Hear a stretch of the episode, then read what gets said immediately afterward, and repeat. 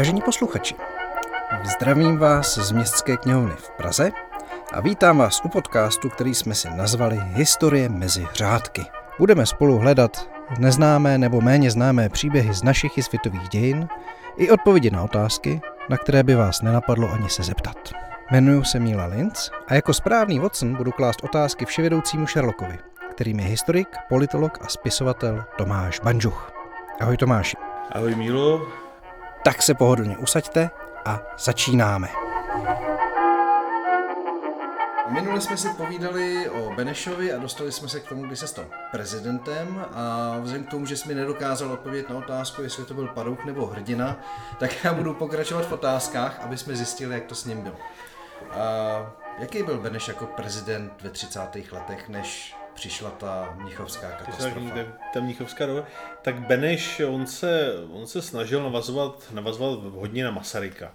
Jo, ta, ta jeho vlastně ta hrdinsko padoušská, jestli hrdina, hrdina nebo padouch, a, tak Beneš se především snažil nějakým způsobem, že v momentě už to bylo celé jasnější, že ty vztahy s Německem vyostrují, protože tom roku 36, kdy vlastně už byl tím prezidentem naplno, tak už začalo být jasné, že ty vztahy s Německem nejsou optimální, že se mají tendenci se čím dál tím víc zhoršovat. Tak jednak se snažil navazovat na tu, Maser, na tu masarykovskou tradici, ale jednak se snažil nějakým způsobem to Československo nějak ochránit. Jednak se snažil vystupovat jako ten prezident, který pomáhá budovat ty, budovat ty ozbrojené síly, si často byl těch, na těch přehlídkách, na tě, v tom roce 38 pak ehm, na Sokolském sletu, eh, který byl takovou velkou manifestací boje, boje za republiku. Eh, na druhou stranu se také snažil nějakým způsobem usmířit ty, eh, ty sudecké Němce, protože ať především jako sudeční Němci Beneše mají za takového jako čerta, tak musíme říct, za, za první republiky Beneš byl z těch, kteří k ním byli o dost, o dost mírnější, jo? kteří jako nějak eh, se snažil nějakým způsobem s těmi Němci politicky výjít, eh, snažil se s těmi německými vzdělanci nějak, nějak kooperovat. Když to srovnáme třeba s tou zmiňovanou národním demokracií, národním sjednocením, eh, které mělo heslo mimo jiné jeden čas Němci do vlády, my do revoluce, eh, tak eh, tady máme jako celkem, eh, celkem umírněný, umírněný, umírněný přístup. Bohužel u Beneše se projevilo to, co jsem kdysi četl o, jedn, o jednom španělském králi, že prostě se mu začala rozpadat ta říše v tom, v tom raném středověku, myslím, že to byl Filip II. španělský, zatímco jeho otec byl ho Němci brali jako Němce, Španělé jako Španěla, Vlámové jako Vláma, eh, tak eh, toho Filipa II. všude brali jako toho Španěla, který vnucuje se zvyky. A u Beneše, zatímco u Masaryka, si ho nějakým způsobem dokázala přivlastnit značná část těch národů Československa.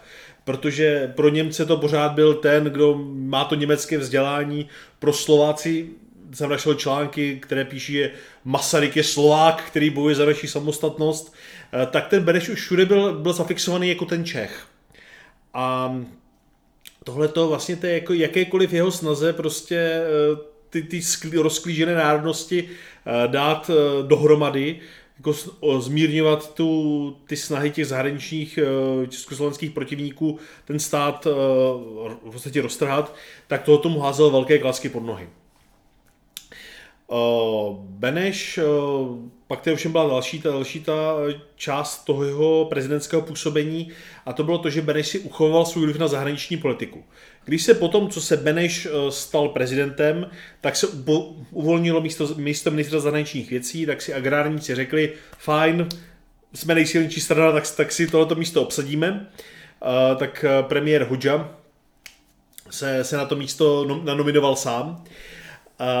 Jenomže Beneš, Beneš řekl, že jako takhle ne, že prostě to je jeho hájemství a pro, prosadil, že na to ministerstvu zahraničí bude člověk, který mu bude jako v podstatě sledovat tu jeho politiku.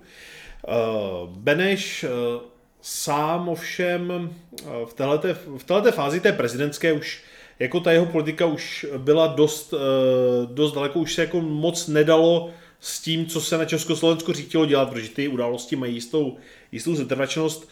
Dá se spekulovat o tom, co se dalo udělat třeba v těch 20. letech nebo začátkem 30. let, kdy se tady prohloubila taková ta propast s tím Polskem, jestli by šlo udělat nějaký společný československo-polský projekt, kdy tady byly i spolupráce na úrovni, řekněme, armád mezi Československem a Polskem na přelomu 20. a 30.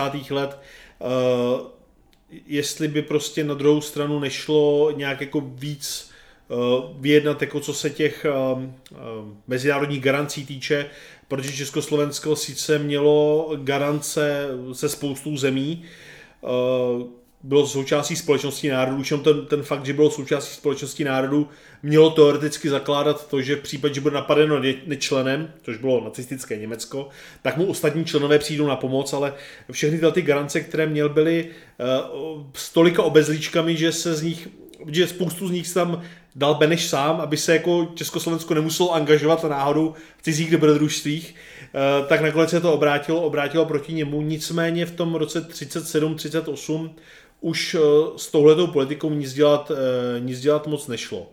Eh, přesto se Beneš udržoval tu představu, že především Francie si nemůže dovolit, aby nás eh, Německo oslabilo, zabralo, protože eh, Francie bude sledovat především tu politiku, aby Německo už nikdy nezesílilo a nepředstavilo pro Francii hrozbu. Což bohužel byla jako fatálně, fatálně se přepočítal, protože on asi jak v té Francii dlouho žil, jak byl, byl frankofilní, On si mimo jiné neuvědomil to, že Francie je rozklížená vnitřně, strašně. Eh, ve Francii bylo něco druhé poloviny 30. let, co by se dalo nazvat studenou občanskou válkou, kdy prostě, jestli víš určitě, jak se teďka píše o těch kulturních válkách, všude konzervativci a liberálové, jedni jsou fašisti a druhý neomarxisti, eh, tak ve Francii ve druhé polovině 30. let to bylo jako nemlich to samé, akorát i občas to jako vybuchlo v nějaký jako výtrysk pouličního násilí, že potom zůstalo třeba několik mrtvých.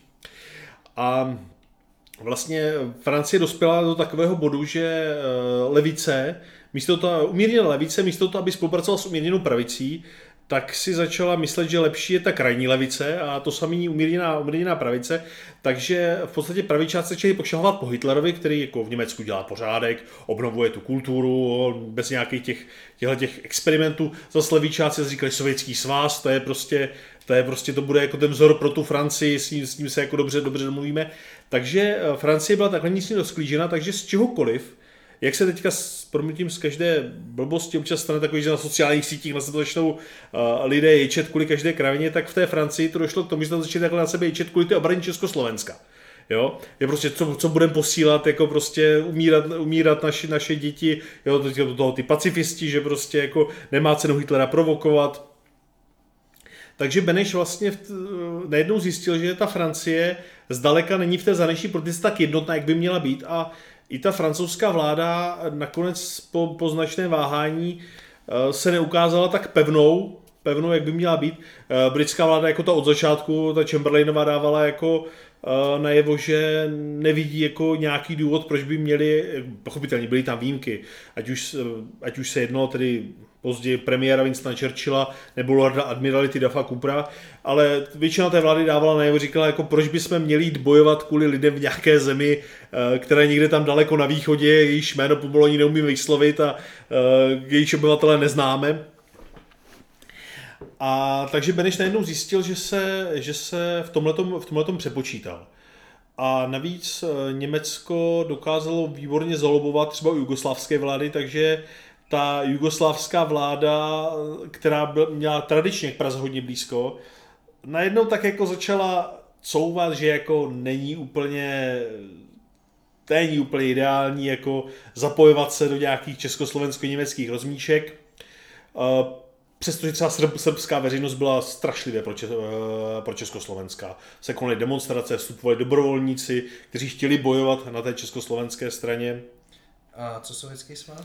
S ním jsme taky měli smlouvu. S ním jsme měli smlouvu, ale tam byl, tam byl háček v té smlouvě, že eh, Sovětský svaz byl zavázaný, eh, že nám přijde na pomoc pouze v případě, že to učiní Francie. Eh, tam zase, zase, tam byla, to byla přesně taková ta obezlička, jak jsem říkal, jako ty benešovské obezličky, aby jsme se do ničeho náhodou nezapojili. protože ta pravice, ta československá měla, pro ní byl sovětský svaz synonymem zla na zemi, protože tam měla, především ta Kramářovská měla hodně velké vazby na to předrevoluční Rusko a na ty ruské emigranty, co tady byli a my jsme byli jeden z posledních států, který je sovětský svaz, jako, který tady měl sovětského vyslance. Jo, že prostě už dávno byli ve všech těch významných státech a my prostě ne, prostě sovětský svaz neuznáme a nejednou by se měli s ním mít jako smlouvu. Takže prostě nakonec Beneš jako řekl, že aby tady jako nepřišli sovětský vojáci, takže to bude vázané na, na pomoc Francii, což se ovšem v tomhle ohledu, jako z toho diplomatického hlediska, ukázal jako fatální, protože Sovětský svaz si nad tím takhle mohl mít ruce. Je pravda, že eh, sovětská diplomacie říkala, že by nám přišla na pomoc, i kdyby se v tomto smyslu vyjádřila společnost národu, jenomže to už je zase další, další kdyby, když si navíc uvědomíme, že uh, sovětský svaz s námi neměl společnou hranici, a musel byste dostat buď to přes Polsko nebo přes Rumunsko a vůči oběma těm státům měl poměrně rozsáhlé územní požadavky, takže si nedovedu představit, že Bukureš nebo Varšava pustili prostě sovětské vojáky přes své hranice. Ono konec konců to, jak jako sovětská přítomnost vypadá, převedli o dva roky později Vlítí Lotyšsku a Estonsku, že jo?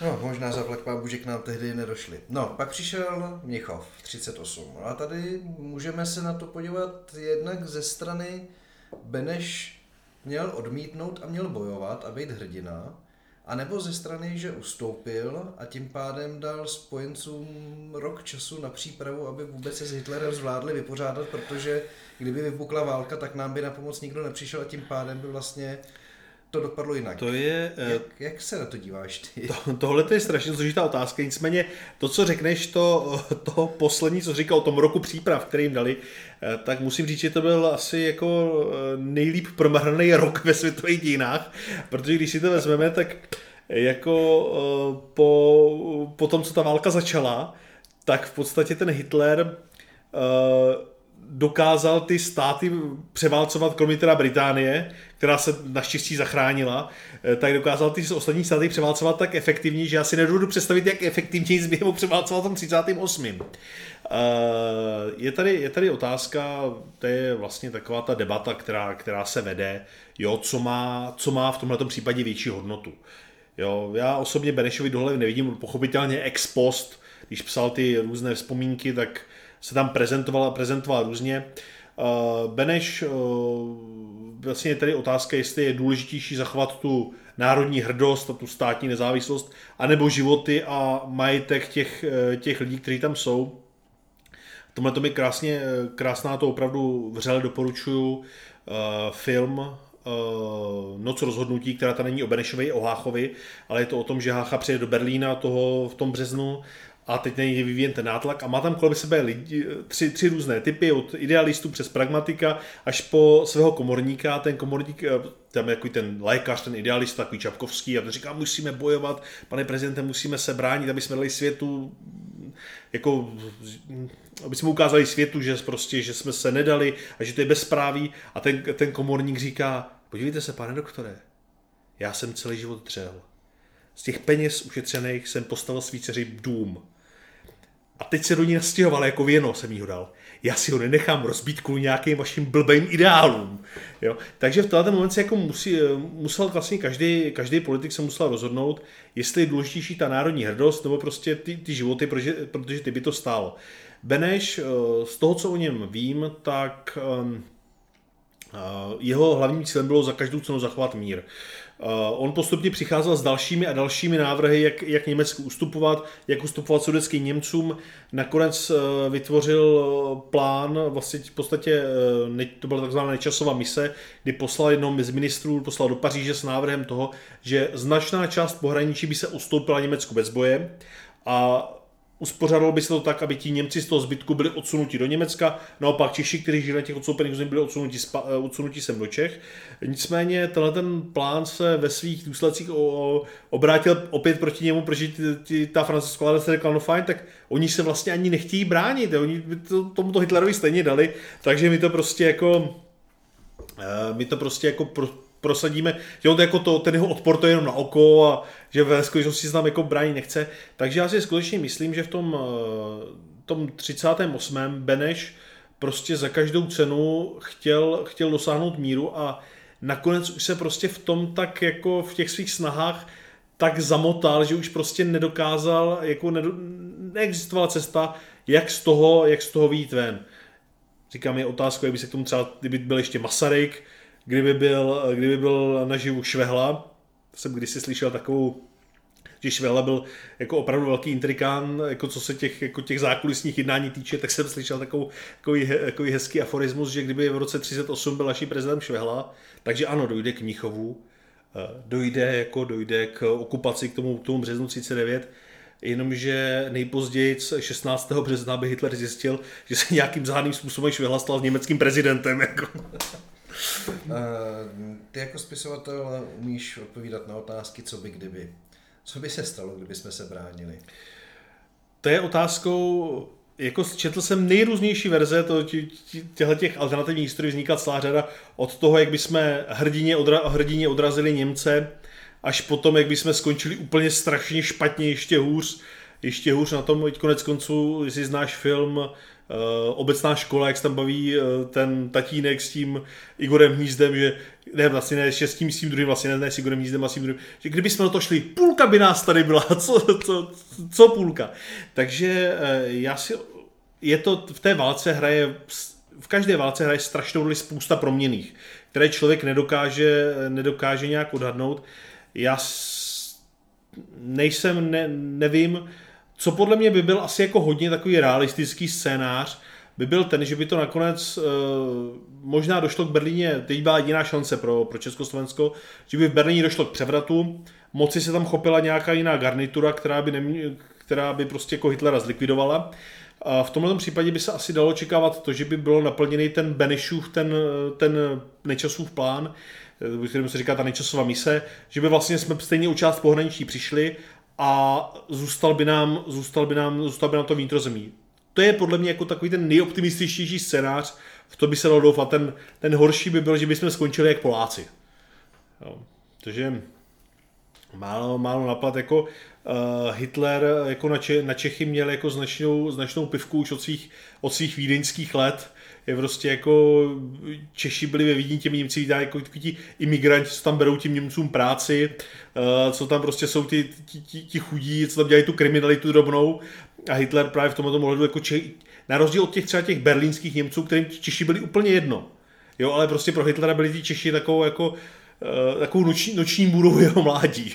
A zmínilo by se něco jako z hlediska velmocí? E, probudili by se, nebo by prostě řekli, ha, ty si o to řekli, dobře s nima a jak by to bylo dál potom? To je, to je otázka, já si myslím, že ono by se nic moc nezměnilo, protože když, si, když se to stalo Polsku rok později, vlastně to samé, co nám, eh, tak to je taky taková zajímavá věc, že vlastně velmoci tlačili na Polsko, aby Hitler neprovokoval. Jo, že oni mu sice dali ty garance, ale když Poláci mobilizovali eh, v, v srpnu 39, tak, eh, ta, tak ze západu přišlo, radši nemobilizujte, to ne tak Poláci začali to mobilizaci ovlávat, do toho zase Němci tak začali se mobilizovat, teď do toho Němci zautočili. A když si vezmeme vlastně, tak ti Poláci se bránili několik týdnů. A během těch několika týdnů nedošlo vlastně ze západu k žádné jako akci ryze vojenského charakteru proti Němcům.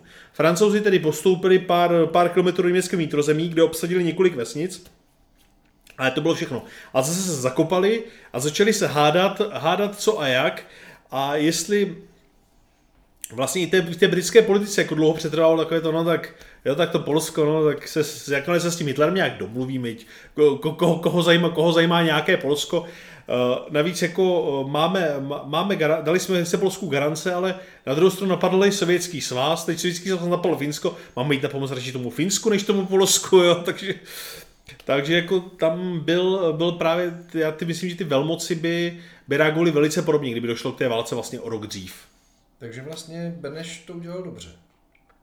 Z finálního, Když to teď jako víme. Z, ano, z finálního hlediska se Benešovi povedl neskutečný majstrštyk, protože jemu se uh, podařilo uh, dosáhnout všeho, Jo, prostě co to, ale byl to, byl to neskutečný risk, jako v té době nemohl nikdo vědět, jak válka dopadne, jestli ta Británie prostě nakonec se s tím Německem nedohodne, nenechá mu tady tu střední Evropu, sama si bude v těch svých koloniích, to nikdo nemohl vědět. Nakonec díky podle mého názoru neskutečnému štěstí, plus teda Benešově pracovitosti, která už tady byla zmíněna a ke které se ještě dostanu, tak uh, opravdu se podařilo uh, udělat jako z Československa, uh, jako obnovit to Československo v předmíchovských hranicích, což a tím, že ty jeho hranice byly v podstatě mnohem jistější, než byly, než byly před válkou. Jo, což bylo něco, co v tom roce 38 jako nedoufal ten největší optimista. Hmm, uh, Beneš potom teda utek, mm-hmm. to asi v Čechách udělalo docela neplechu mezi lidma, že jo? To, tam bylo, v Čechách tohle to vedlo k, protože Beneš měl poměrně vysoký, vysoký ten kredit, a tohle to vedlo k tomu, že eh, to, vlastně celá, celý ten Mnichov vlastně k tomu, to vedlo k tomu, že ten kredit přišel a vlastně, jak je ta láska na tak ta láska, která jako to, to adorace se okamžitě měla nenávist, a začalo se říkat o tom, že eh, Beneš vybral banku, zbalil Hanku, že svou Hanu, Benešovou, a to byl ten jeho plán eh, sednout si na aeroplán, že jo. Beneš říkal, že má svůj plán, tak si říkal, že ten plán, jeho plán byl, plán byl aeroplán. Jo, začalo se, uh, začalo se razit takové to, takovou tu tezi, že tady ten veřejný prostor je třeba odbenešit, jo, po vzoru odblešit. Jo, vznikaly, vznikaly další, uh, opět získávali takové ty antibenešovské stereotypy a ty karikatury opět získávaly navrh. Oblíbená to bylo za první republiky, když se nemohlo psát jako nadávat přímo na Beneše, tak se psalo, že to je Ben Ešeda, jo, Ben Ešeda. A, takže opět, opět tohle nejvíc jako na Beneše měl nasazeno, nasazeno, kromě teda fašistů, měl nejvíc nasazeno tisk Jiřího Stříbrného, který z Beneše měl nevyřízené účty ještě z prvorepublikové Eh, z republikové politiky, protože Beneš eh, byl poměrně nesmluvový politický hráč a Stříbrného dokázal vyštípat z národních socialistů. A, ale konec konců Beneš to nebyl sám, protože podobně se, to se tady v Čechách jako málo, málo se reflektuje, ale úplně do stejné situace jako my, se dostalo o dva roky později Rumunsko. A Rumunsko prostě Hitler řekl, že odevzdá, že už po porážce Francie, že odevzdá zhruba stejný část území, jako jsme odevzdali my, odevzdá Rumunsko svým sousedům. Rumunský král, který si ještě krátce předtím chvástal, že vybere od lidí tolik peněz, že obežene ne, nezničitelným pevnostmi celé Rumunsko, Uh, najednou se ztratil, nikdo, nikdo, o něm, nikdo o něm neslyšel, zjistil se, že ty peníze se někde, někde prožrali nebo co, nebo je prostě někdo ukradl. Uh, takže ten krát, který byl taky krátce předtím nejpopulárnější postavou, se najednou stal postavou nejnenáviděnější a musel abdikovat. Uh, takže je fakt, že ta, jako tahle ta, ta, prostě jako ta sinusoida, nebo prostě ten strmý pád, pak byl po krachu této politiky byl naprosto logický. No a Beneš, když byl teda v Anglii, tak zase dokázal Československo dostat zpátky na výsluní, že jsme vlastně nebyli brani jako součást říše, ale ale stát na vítězné straně, i když jsme vlastně nebojovali. Přesně tak. Jsem, musím jenom to, že Beneš nebyl jenom, nebyl jenom ve, v Anglii, na začátku prostě úplně potom šel do Ameriky, působil i nějaký časy kolem Francie. Nicméně to jeho anglické angažma bylo asi, bylo asi jako nejzásadnější a on právě opět, tady se projevila, tak jak jsem o tom mluvil v tom minulém díle, tady se projevila ta jeho neskutečná pracovitost, kdy zatímco ti jiní představitelé toho odboje, kteří si rá, nárokovali to vedoucí postavení, ať už to byl uh, vyslanec uh, v Paříži Osusky, ať už to bývalý premiér uh, tak ti jako byli podobně jak ten kramář tehdy na té versailleské konferenci, že čekali, až s ním budou na ten nejvyšší úrovni, tak Beneš zas postupoval těch nejnižších krůčků a pomalu se, pomalu se dostával až nahoru. A je to pravda, že on prostě jako často se choval už v tom odboji značně diktátorsky, že likvidoval lidi, eh, jako ne fyzicky, a vyhazoval je dokonce některé, eh, některé že se jim jako proti ní poštval ty britské úřady proti některým svým oponentům.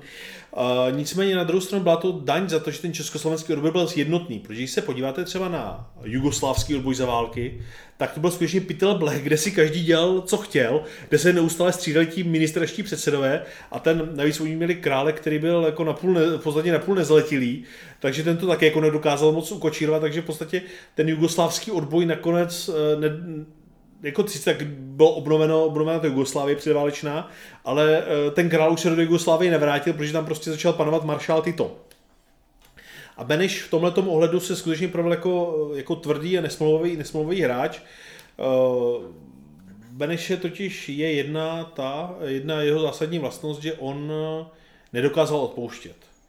A on to se právě projevilo, když se vrátil po válce do, po válce do Československa, eh, protože když se eh, podíváte na slavnou knížku, kterou můžu doporučit Boj o hrad, dvoudílnou, to je nejpodrobnější kniha, která se zaobírá jako těmi politickými dějinami první republiky, tak ta končí krásnou větou.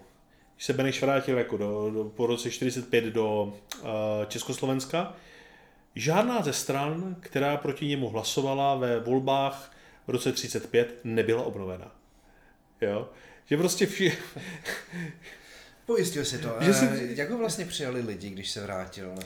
To jsou, jsou zdobové záběry, kdy vlastně Beneš projíždí těmi jasovými ulicemi. Existují svědectví o tom, že od novinářů, kteří byli před válkou v Německu, v Itálii, a že nikdy neviděli, že by, se, že by nikoho viděli s takovým nadšením jako Beneše, protože Uh, oni vlastně ty lidé, lidi jako s tím, jak se to nakonec v dobré obrátilo, tak Benešovi zač, od, jednak odpustili ten, ten Mnichovský krach, ale jednak mu začal, jednak začali se spousta začal mít, že byl součást toho geniálního plánu, jak prostě to, to Československo zachránit před tím. A Beneš byl chápán jako ten prostě geniální, geniální politik, který prostě, kterému vyšla ta jeho životní hra, díky níž se podařilo z Československa dostat sudecké Němce, podařilo se eh, ho zajistit tak, že to podařilo navázat to spojenectví se Sovětským svazem, které se ukázalo jako, že to není zrovna dvakrát taková víra, ale že vlastně všichni na západě se nás vykašlali a ten Sovětský svaz ten nás přece podrží, jo. Takže Beneš byl chápaný jako v tom roce 45 jako skutečně jako geniální, geniální státník a v podstatě tady se dá hovořit celkem jednoznačně o jeho kultu osobnosti. Jo, že prostě tady Beneš, Beneš byl chápán jako, že tady vždycky byly ty, že ty obrazy, byl Stalin a Beneš, jo, když eh, si vzpomeneš na film Všichni dobří rodáci, na tu vodní scénu, kdy tam ten kostelník v kostele hraje ty, tu píseň z roku 45, tak je tam, tam zpívá ten zbor za Beneše, za Stalina. A e, skutečně jako tady prostě nebylo, nebylo populárnějšího politika než Beneš a nebylo prostě ani si jako si představit, jo, kdo by jako mohl být tím prezidentem, když ne právě on po roce 45. To je jako dost, dost zásadní obrat, ne? Jako 38, 45, jako... To je zase to je taková ta Benešovská sinusoida, jo, když prostě po tom, po tom pádu následoval, následoval zase vzestup a skutečně jako ti lidé jako nic, eh, nic není vrtkavějšího než veřejné mínění, že jo? Se říká, že panská láska po zajčích skáče, ale ta láska lidu ještě, ještě nestálejší. A skutečně, když Benešovi se, Benešovi se podařilo dosáhnout všech, všech cílů, tak najednou mu nejen bylo, nejen, nejen bylo odpuštěno, ale stal, stal se z ní hrdina. Jo, to... Ale tomu vydrželo tak ty tři roky, ne? Protože ve, 40, ve 48. pak zase přichází a ta sestupná, tam, tam je právě, jenomže právě on totiž Beneš byl, on Beneš už měl podlomené zdraví v tom 48. A je zvláštní, že oni si není ani ti komunisté příliš v této době, této době nevolili. Oni ho furt měli, prostě věděli, že on je, on je tak populární, že prostě oni si nemohli dovolit vystoupit proti tomu Benešovi a dokonce vlastně po tom únoru, únoru vlastně Beneš ještě tři měsíce téměř byl prezidentem. Jo, že teprve odmítl, teprve odstoupil až poté, co odmítl podepsat ústavu, kterou, která vlastně byla už psaná pod tím, pod tím komunistickým vlivem a i tak prostě zůstal, uh, že dožil v, tom, v té své vile. Plánovalo se dokonce, že by mohl snad i, snad i utéct uh, do zahraničí a stát se čelnou postavou třetí odboje, ale na to už na to už byl sám moc starý a už zažil těch karambolů tolik, když se ani postupně v 38 vykašlala Francie a v roce 48 zjistil to, že ten, že ten Stalinův přátelský stísk je takové to medvědí obětí, že, že, ho jako, že ho jako nepustí, tak pro něj už těch zklamání bylo tolik, že už prostě to, prostě už by to, už by asi to další imigraci nezvládl. Hmm. Jo, že prostě už, už, se, už se vysloveně stáhl, stáhl do sebe. A když teda umřel, tak komunisti ho přestali mít rádi tak. a stal se zase stal očerňovanou figurkou. Stal se zase tou očerňovanou figurkou, kterou, která jako není teda v tom panteonu na tom jako nejhůř, Jo, že když se podíváte na ty, na ty filmy, které zobrazují třeba ten 48. nebo i ten 38. co se točili, točili za komunistické vlády, tak Beneš je spíš taková jako ano, je jako exponent té buržoazie, ale daleko horší tam jsou ti agrárníci a pak to už to jsou ti národocáci, ti, ti národní socialisté, kteří prostě jako se snaží to. A Beneš je tam spíš taková, jako taková figura, která tomu brání, ale zdaleka v tom panteonu těch komunistických strašidel není, není, to, není to nejhorší. Jo? Pak jako už se to pak začalo třeba zase v těch 80. letech, to je strašně hezké, když někdo budete, budete mít takovou jako trochu masochistickou náladu, puste si seriál Gottwald, který ukazuje jako jak, ty, jak v těch 80. letech už to začíná pomalu lámat a už, už prostě nemůžou tak jako nasazovat na tu první republiku tolik ti, ale už tam jako i ten Beneš je jako trošku pozit, jako sice ještě pořád jako pejorativně, ale už tam prosicují jisté jako pozitivní momenty v tom, že on byl přece jako byl sociálně, sociálně zaměřený, jo, byl v podstatě takový ten, že by s těmi komunisti třeba nakonec našel nějakou tu společnou řeč a tak. No, na otázku, jestli to je padouch nebo hrdina, si mi neodpověděl. tak eh, co mi doporučíš, abych si o tom přečet víc, abych si to mohl uh, nějak sám sobě objasnit? No tak o Benešovi si jako hodně podrobně napsal Jindřich Dejmek dvoudílnou knížku Edvard Beneš, politická biografie českého demokrata, což je jako, jako hezké čtení o, o té jeho politické kariéře. Pokud byste chtěli jako pohled ze zahraničí, tak francouzský badatel Antoine Marais napsal knížku Eduard Beneš, drama mezi Hitlerem a Stalinem. No a Eduarda zajímala ta fotbalová kariéra Eduarda Beneše, tak o té taky vyšla knížka vyloženě od Zdeníka Zigmunda, jmenuje se to na, eh, na levém křídle Eduard Beneš. Tak, dobře, já jdu číst a vy si mějte krásně. Serenou.